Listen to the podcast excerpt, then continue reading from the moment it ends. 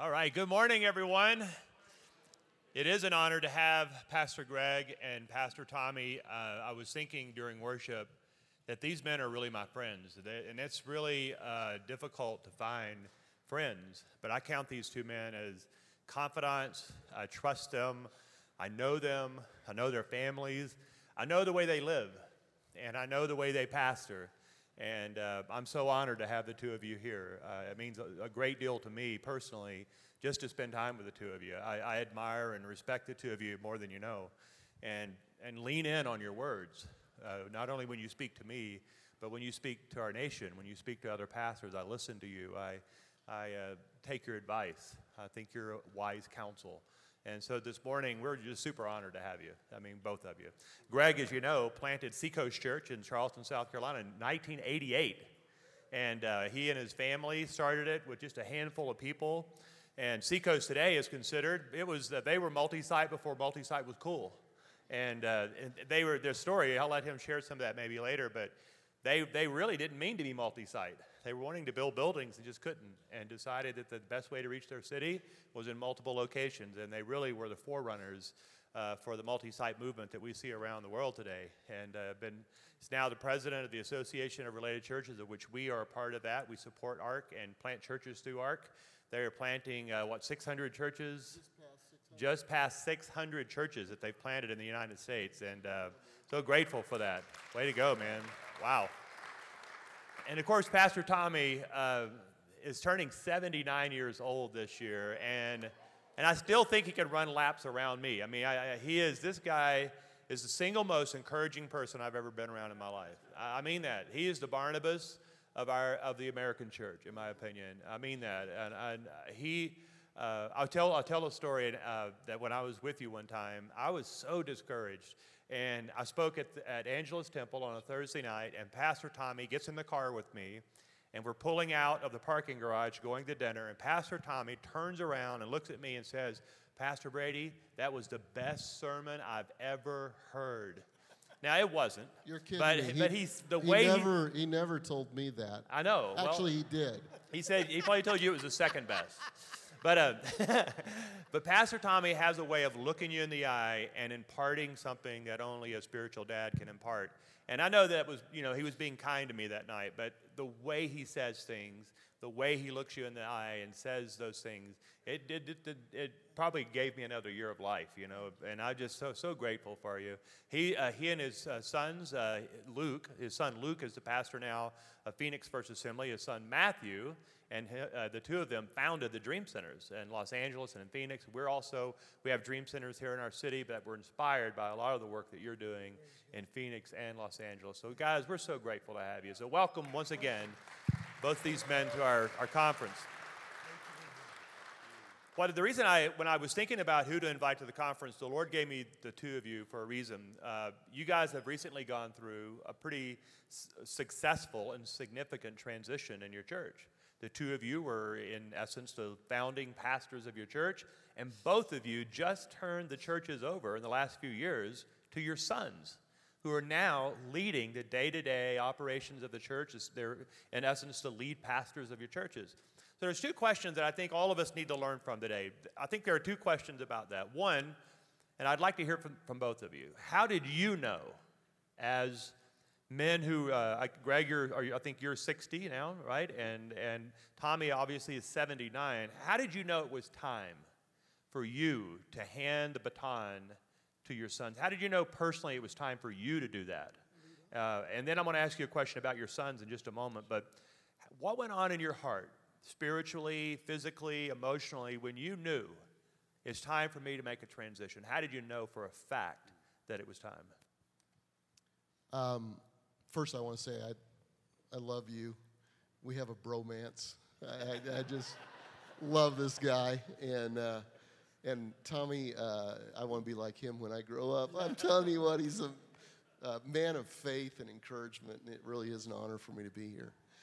You know, it was, um, it was interesting.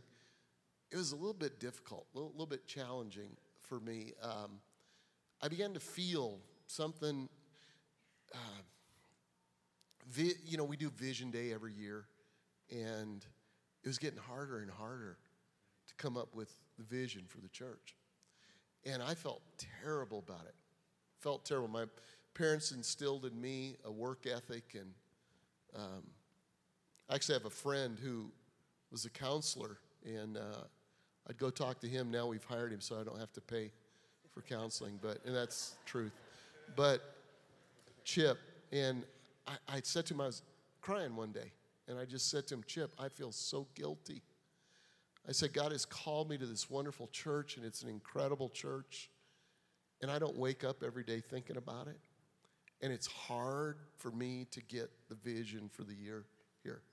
And he said, Congratulations. God is preparing you for your next, your next season. And, and here's, here's what I think, and it, we could talk a lot about it, and I, I, won't do it. I don't want to dominate the conversation, but um, regardless of where you are in your path, if you have a pulse, check that real quick. Do you guys got a pulse? If you have a pulse, God has a plan. And He is never finished with you. And uh, what, so, anyway, there's a lot there. But the, for me, the beginning was it was getting harder and harder to what's the next mountain? And I don't even know if I want to climb the next mountain. And yet there are mountains, and I, and I knew that this church needed to have leadership that thought about it every day and there was a fresh vision. So that was the beginning for me. So when you admitted that, what you just said was super vulnerable because our American church culture doesn't celebrate that. We celebrate charging ahead, you know, being the warrior, being the superhero all the time. How hard was it for you to say to your church, I'm not the one leading the fight anymore. I'm not going to raise the banner in front of you. Yeah. Uh, that had to be so difficult. Can you unpack that a little bit more? I want to. I, I think when you said that, I went, I need to hear that personally. If nothing else, would you please tell me one more time how you had the courage to say that? Yeah. when so many factors are playing against you, so many cultural factors are telling you that that's foolish.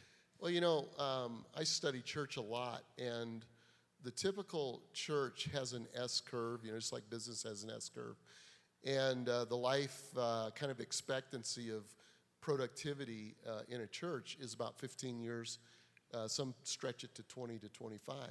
Uh, and it relates to the founding pastor or the pastor that kind of, you know, has been a part of the acceleration of the church.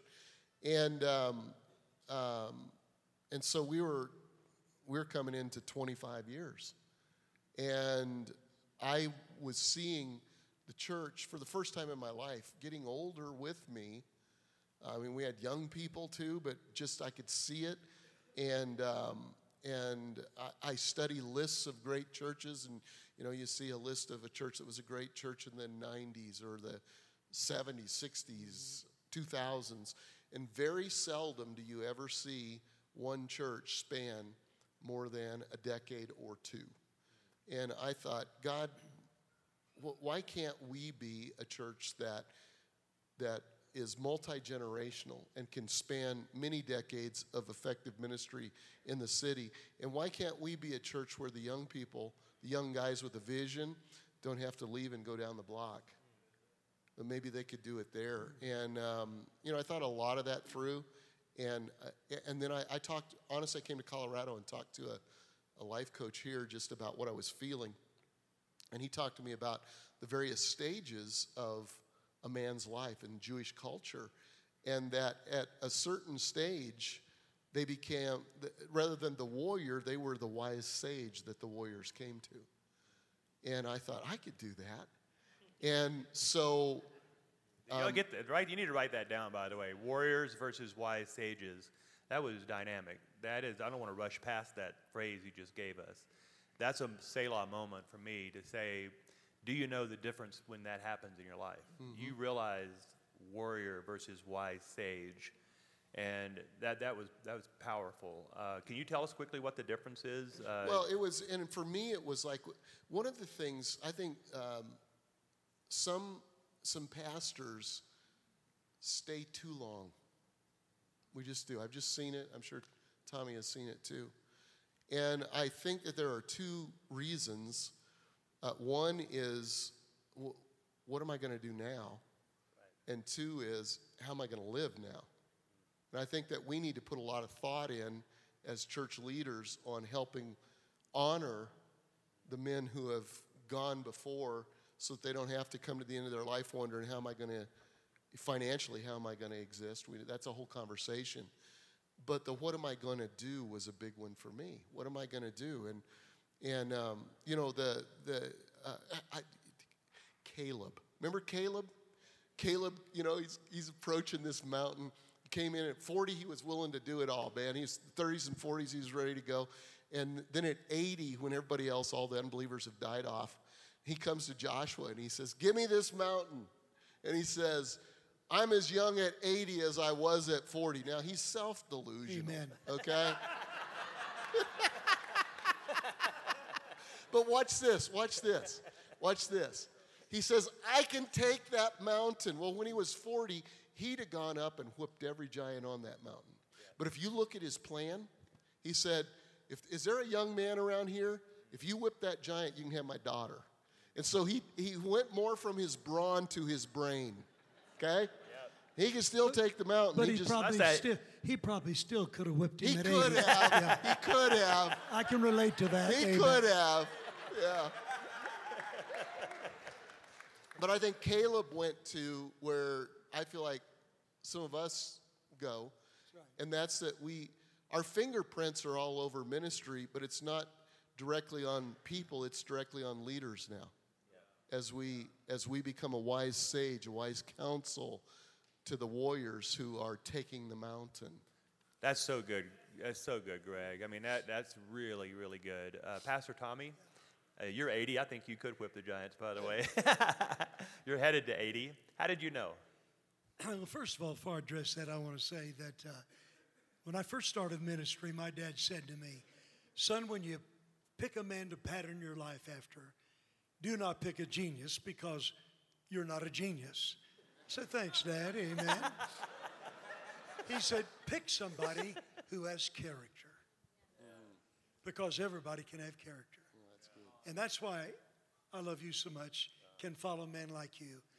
Because this church that we've all watched all over the nation has been through battle after battle we can ever dream, and it's greater than it's ever before.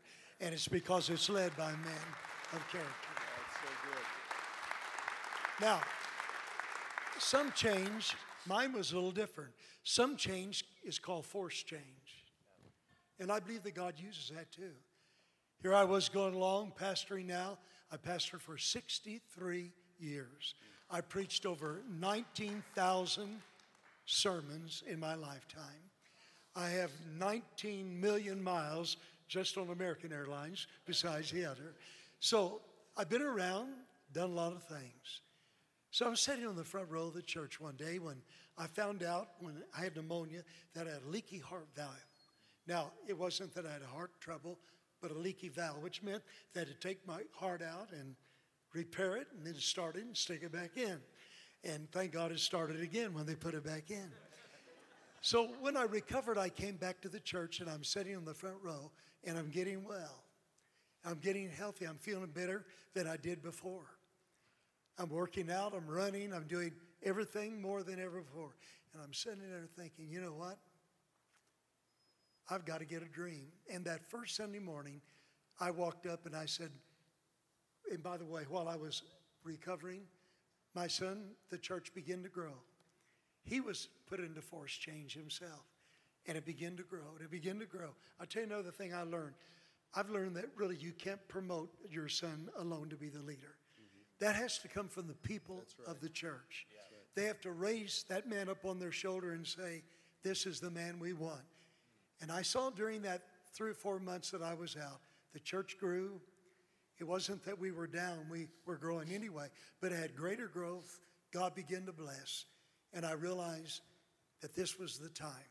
But when I sat on that front row, I said to myself, I always preach that you should never catch up with your dream. And I've got to get another dream. I can sit here on the front row healthy with more strength than I've ever had. So God gave me a new dream. You know what my dream is?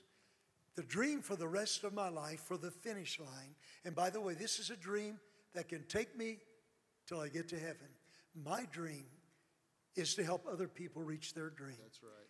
So now when I go last year, 10 different countries and preached over 70 different churches last year, That's what it's about. I go in there to help that pastor. That's why I'm here today. This is part of the vision God is to help you reach your dreams. So I have learned that you just have to let your son, you can give your sons the opportunity, but you cannot make them successful. They have to have the gift. I came from a pastor's son. My sons come from ours. Their children will probably be pastors because they're already talking that way. But we can give them the chance, but they have to produce. Matthew and Luke, uh, both their, you're both your boys. I know them more than I know your daughter, but good men. How did you know? Stay on this topic just for a moment with me, Pastor Tommy. How did you know Luke was ready? How did you know? What did you see in him more than just the church, you know, loving him, and more than just the church saying yes to him? What did you see internally, like privately, uh, in his life? Uh, what are some of the things that you looked at and said, he's ready? He's yeah. ready. What, what were some of the measuring points? Well, as a boy, I watched him. He was always a leader. At school, everybody wanted to be around him. You know, he was a shortstop on the baseball team and the leading, almost won state championship in golf. And people just looked to him, always had a crowd around him. And uh, he, he left his last church and said, I'm just going to come and be in the congregation as God leads me my next work. But every day he came down to help me at the church. And the deacon said, Pastor, we got to hire Luke. He's really make a difference just by volunteer down the church. Everything he did began to prosper. You know, one of the ways you can tell if a guy can succeed is do people follow him? Yes. If they follow him before he's the leader, then they'll follow him when he's the leader. Mm-hmm. And, and I saw everything that he did. It exploded. I, I could tell he was an organizational genius type of guy. And I knew by the looks of the people and by they rallied around him that God had his hand upon his life. All right, you, let's stop here just for a moment because uh, we have a lot of young leaders here today. They're in their 20s and 30s, and they don't have a leadership position. Yeah. Can you, but can you tell me, both of you guys, as you watched your boys grow up into men, I'm, I believe this that the reason most leaders fail is because they never learned to follow. Uh-huh. And, and when, unless you learn how to follow, it was a hard lesson for me to learn. I'm, i remember the Lord's telling me to follow Robert Morris. To, and I left, uh, I was a senior pastor of a church, and I left that to go be on staff to serve another guy. And the Lord spoke to me when in my, in my 30s, He said, Brady, I'm going to teach you to follow before I teach you to lead. Can you, can you touch on that just for a moment? Your, your sons both did that. And the reason I'm bringing this up, because I know Josh and I know Luke, yeah. uh, and both your boys learned how to follow before they learned how to lead. Yeah, I, I would like to approach that a little bit different because now I am the follower. Mm-hmm. I sit on the front row and I cheer and I preach mm-hmm. with him. I, I go all three of his services that he preaches on Sunday. I call him after the service and tell him how great that he did. Sometime I have to God, ask God to forgive me for lying. Amen. Thank God. But the Lord said, I understand. Praise God. All right. And if you'll excuse me, I take great pride in that now I am assisting my sons. Now, when I go out to preach all over the country, I preach at the greatest venues in the land. I'm Joyce Meyer's pastor, and and uh, and the Hillsong uh, Brian Houston's pastor in different ones, and I have a wonderful, greatest time in my life that I'm experiencing right now. But I pride myself on being that front row. I never give suggestions unless he asks for them. He's the man. I let him make mistakes because he is the man. And he will always want you there if you will help them and affirm them and not give them advice all the time. He's now the visionary. He's taken the church to greater heights than I ever do. But when I was a boy in my dad's church, I served him. I played the organ. I played the piano. I ran his bus routes. I did everything that I could to help my dad. So I believe that if you you can only be a great leader if you're a good follower because you learn how the follower feels. I used to be the bus director. Now I know how to approach the bus director. I know what he goes through every week. He has that fear that someone's going to call him up and say, Well, I'm resigning from my bus route. And that breaks his heart. So when you're a follower, you know how the rest of the followers feel. About every ministry I had in my church, at one time, I was the head of that ministry so I understand how it works. I um, Joshua started as an intern in uh, the student ministry, and one of the rules was that you couldn't date the girls in the student ministry. And he was one year out of high school when he did that. He's actually going to college, and he started dating one of the girls, and he got fired by the youth pastor, who then got fired later. But um, he literally got fired by the youth pastor because he violated that rule. And Josh likes to say that now he got the job and the girl because they got married ultimately.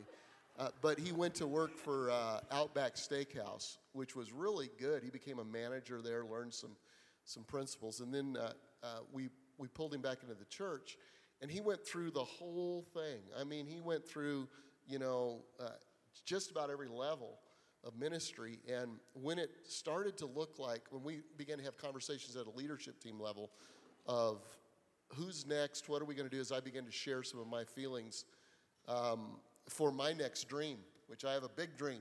I want to plant 2,000 churches. And uh, we're at 606 right now. And uh, that excites me and enthuses me. And I want to live through church planters. But as we began to look at that, we began to say, what opportunities does Josh need to have in order to be ready to take the, the big chair? And so we, he promoted through the organization. I want to say this though. Now, I, I got to be real transparent on this. When it came time for him to be the lead pastor and me to be the founding pastor, I honestly wasn't sure he was ready. In my heart, I wasn't sure character, leadership, all of that. But this is a big platform, and he didn't build this platform. And I wasn't sure. I talked to his mother about that. I thought, you know what? You're never 100% sure. Uh, That's right. I, I'm going to go with the preponderance of the evidence and trust that God can do it. And here's something that happened. When Josh, it happened, it's just a mystical thing, it's a spiritual thing. When he got the mantle of leadership, something changed. That's exactly right. There was a mantle of leadership that came on him. He's now my pastor. Yeah. Too. And my, my dad is there too. So we got three generations of us on the front row just cheering him on, you know. But the, and, and, and his older brother works for him, which Your is dad's a unique. pastor. Both Yeah, of you are pastors' yeah. kids, both of you. Right. But there was a mantle of leadership. He wasn't ready, but God made him ready. And, uh, you know, he would say he was ready, but I wasn't sure. But there was a mantle of leadership that, And that's where I think. Go ahead, uh, Pastor Tommy. Talk about the the fear of the unknown. I mean, you had to have some anxious moments too with Luke, Oh, right? You know, you do after you've been there for 37 years, 36 years, pastoring that church, see it go from 200 to thousands of people. Uh, it was hard to let him make the decision. I remember when he said, I want to change the name of the church from Phoenix First Assembly. Well, we, we were 93 years old. Our church is 93. And we're really defining the odds you talked about mm-hmm. because most churches do not remain great very, very long. And our church is known all over the world. You know, it's Phoenix First. We've had that pastor school for years. We've had about 200,000 pastors that have come through our pastor school. And I thought, hmm, but you know what? I let him make the change. What's it? No, what? Tell, tell us Now it's that. called Dream City Church. wow. And uh, his dream, my dream was to build a great church. I had no dream for the small campus churches. I just believed instead of dividing and conquered, just keep piling them on. Amen. Thank God. but his dream was to have campus churches. So, with my influence uh, over a lot of the pastors in town, some of them got discouraged. They built great churches, great venues. I mean, $60 million one of them was, and multiple campuses. And uh, when I began to talk to them, when they began to fail, they said, Would you take over our church? And God used me because I knew those fellas to do that. So you've got to let them even fail. Let them fail because sometimes you only learn in failure. Now, when did you make the change? I, I, I guess I was uh, didn't hear about that. But when did, when did you change the name, Dream City Church? We changed it about a year and a half ago. Yeah. And the church membership, it didn't bother them. I'm surprised people are open to change. However, but uh, matter of fact, Luke just changed it and told the congregation. And they said, Amen, thank God. So, Love that. I want to switch gears here. Let's switch gears. Here we are uh, at the end of September 2016, and we're in the middle of a very divisive political season. Uh, maybe the most divisive that I've ever experienced in my adult life. And because we're in Colorado, uh, a swing state, uh, we have, I know for myself, and I can imagine what it's like for other pastors, but there's a tremendous amount of pressure on pastors. Almost, I'm going to say this to the strength that I feel it. I feel bullied sometimes about politics. And I don't respond well to being bullied, but um, I feel bullied about politics, about what I should and should not say about the political season that we're in. How do you guys, uh, both, this is not your first election either. In, in South Carolina, it's a very difficult state. You're in Arizona, another uh, contentious state that's political. Uh, what would you say to us as pastors about handling the political season? What, what should and should we not say out of the pulpit? As it, we'll go with you first, Tommy, uh, Pastor Tommy. What, is what, do you, what have you learned over the years about politics in the local church? well, I've learned one thing now that you cannot be as bold as you one time were. And that bothers me greatly. And I'm going to tell you why. Because on some of these issues, the universities are speaking out in the other direction. The Playboy philosophy speaking out. The news media is speaking out. President speaking out. Everybody's speaking out.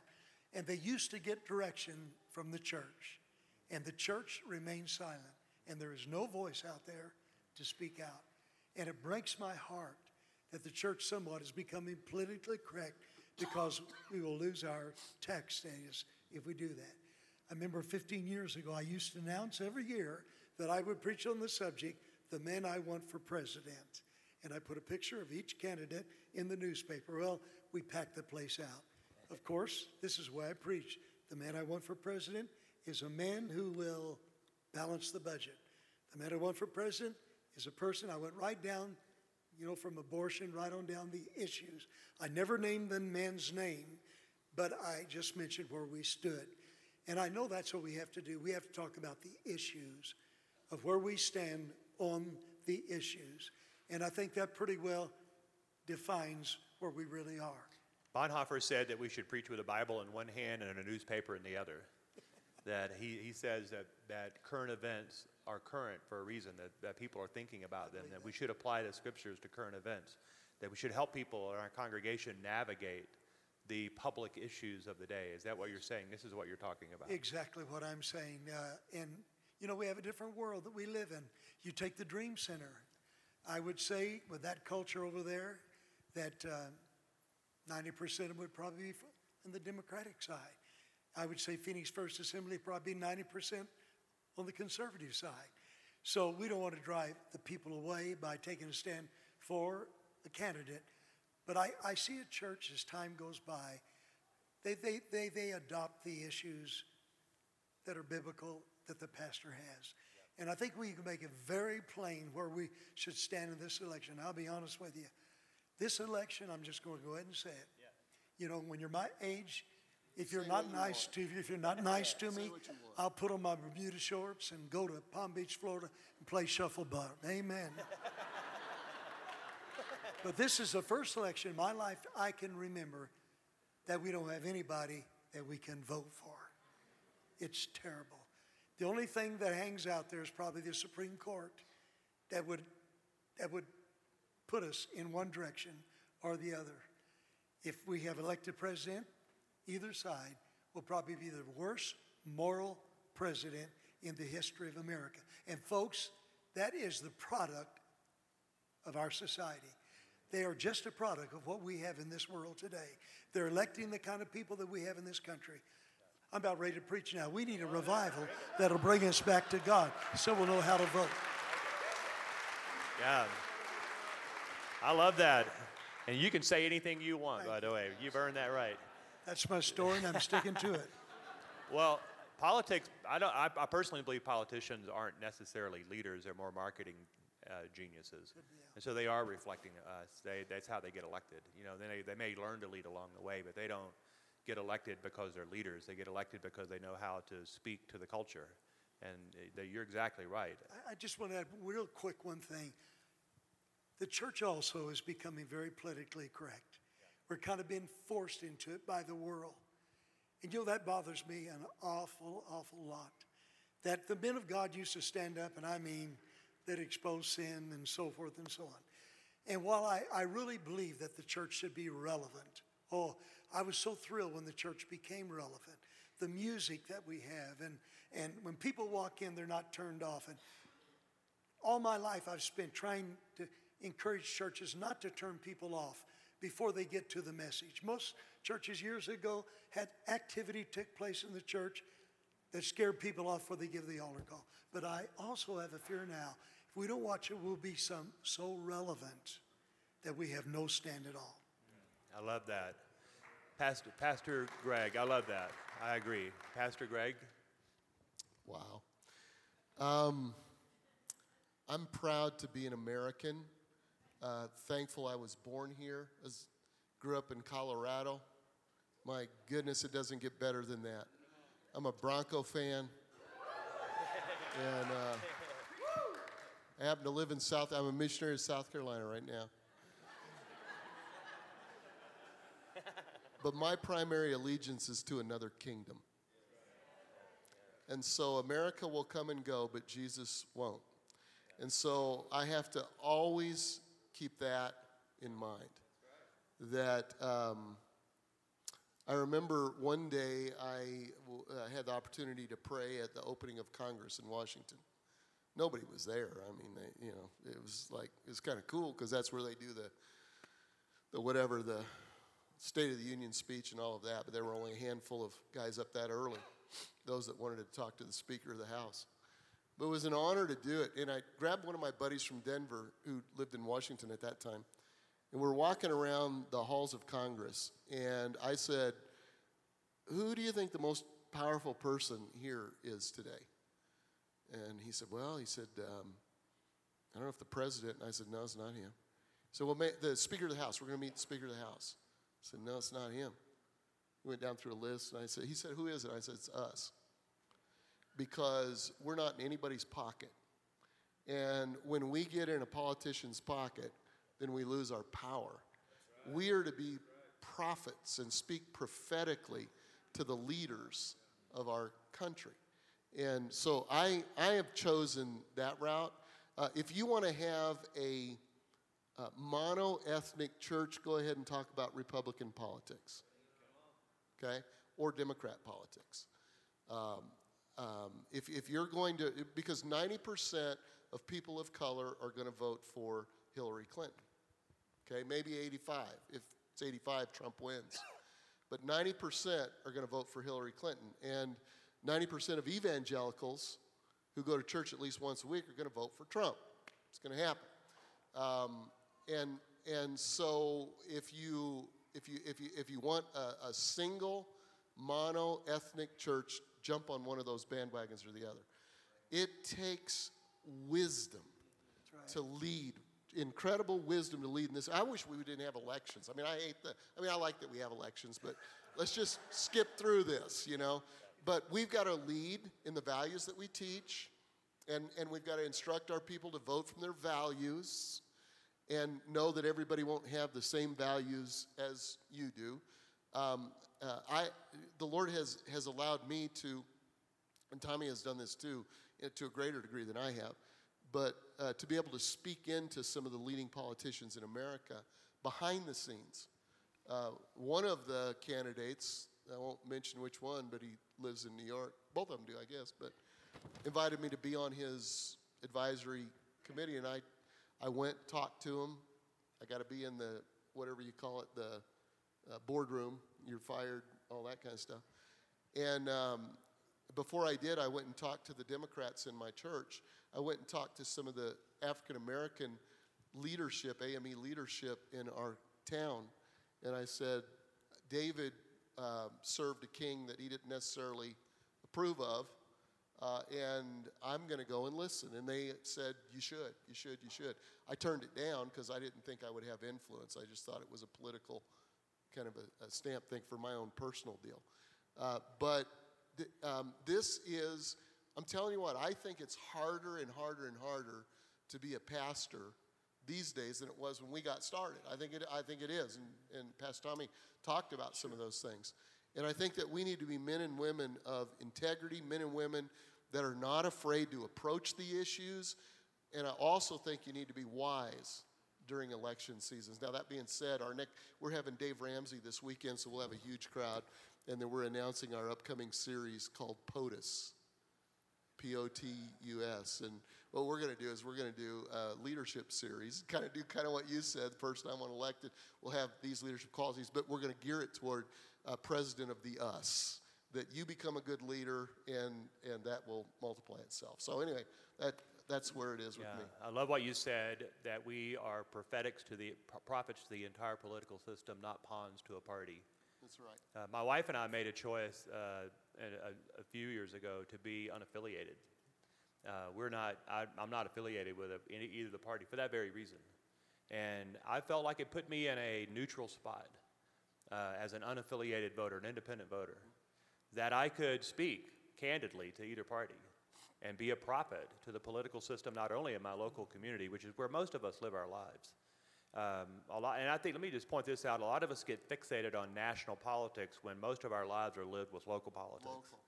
And uh, if you're not even interested in meeting with your mayor, then be quiet about the presidential election. I mean, I just don't think you've earned the right to speak about national issues if you're not involved with local issues.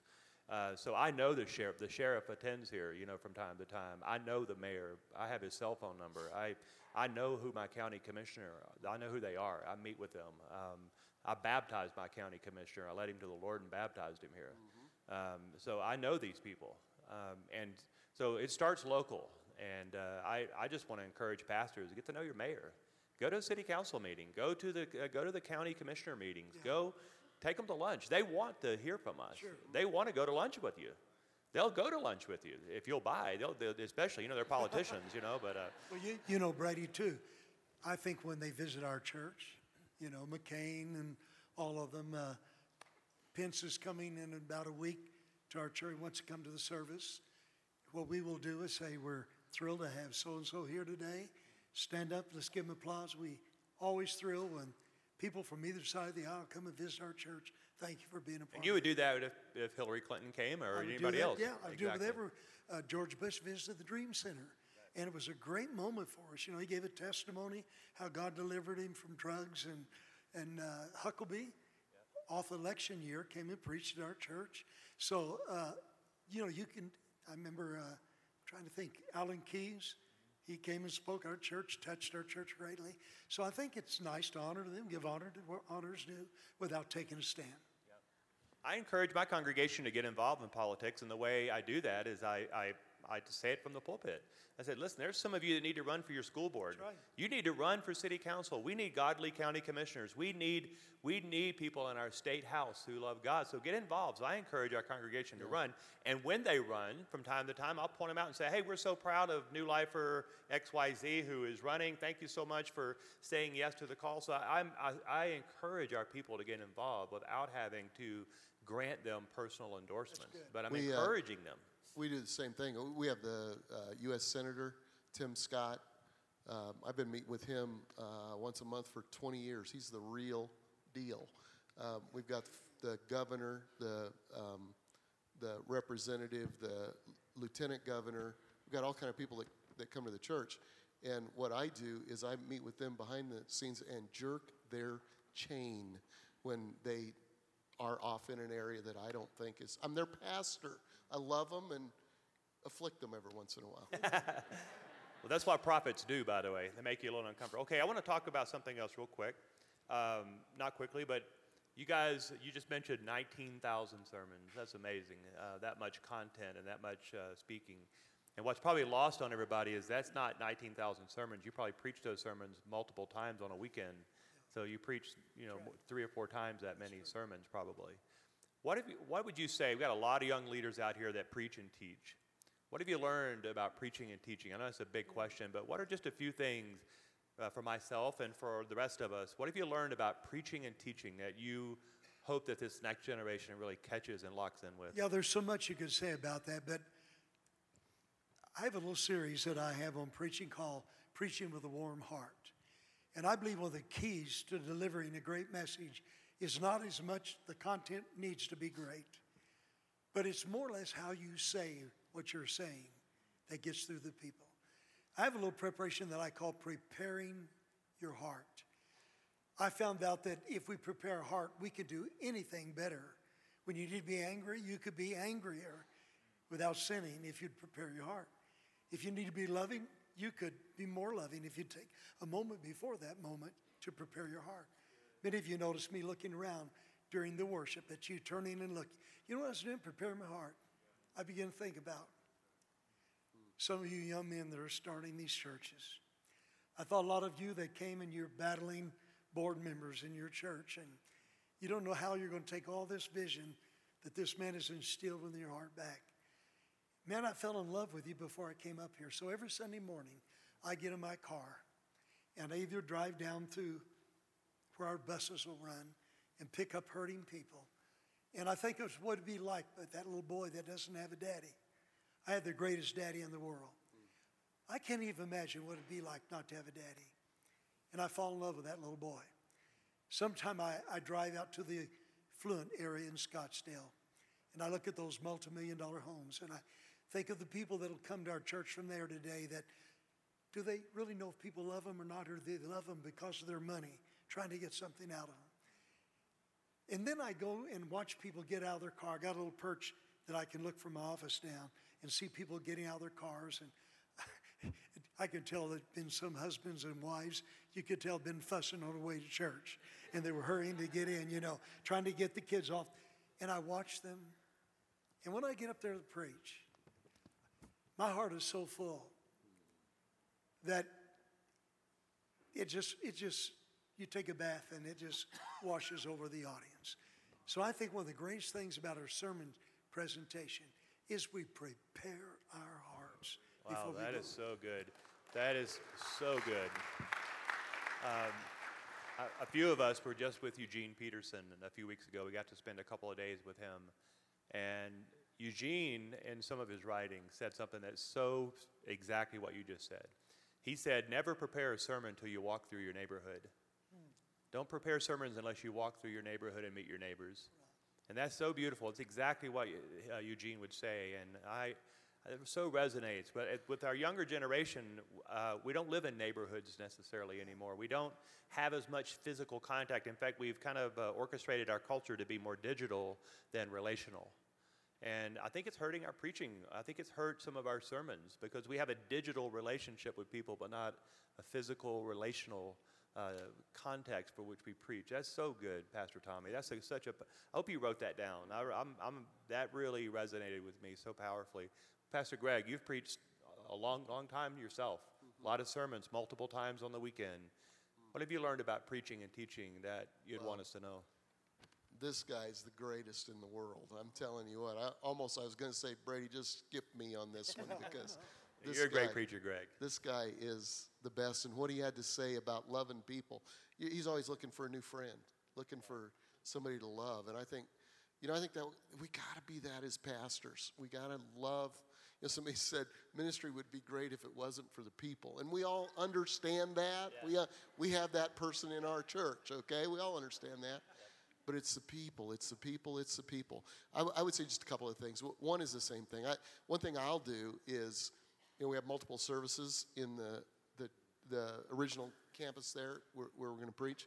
And I'll go out there when nobody's around and sit in a chair and say, Lord, help me to feel the story of the five people who will sit this in this chair during the five services that are going to be. And I don't get a picture of the people, but I get a sense of real people are going to be here with real stories and, and all of that.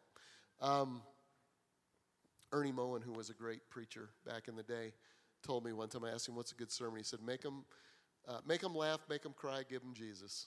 And that's still been a theme for me. If I can touch the emotions, we can just, let's laugh together, let's cry together, and let's bring Jesus into this thing. It's probably going to be a pretty good sermon. And by the way, this man right here, and the reason why he started this unbelievable network, like no other work in America, is he's an affirmer.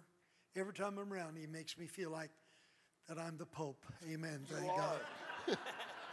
and uh, He's a little higher than the Pope. but it's it's a- the Pope talks It's to. the loving heart.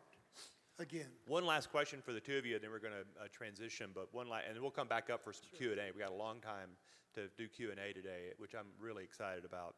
And by the way, if you have your app, get the questions ready. Go ahead and send them in if you want. If, if, if something we're talking about uh, stirs up a question, like you want us to go back and unpack something we said, then feel free to ask the question. Everything's uh, uh, fair game. Uh, here's the last question.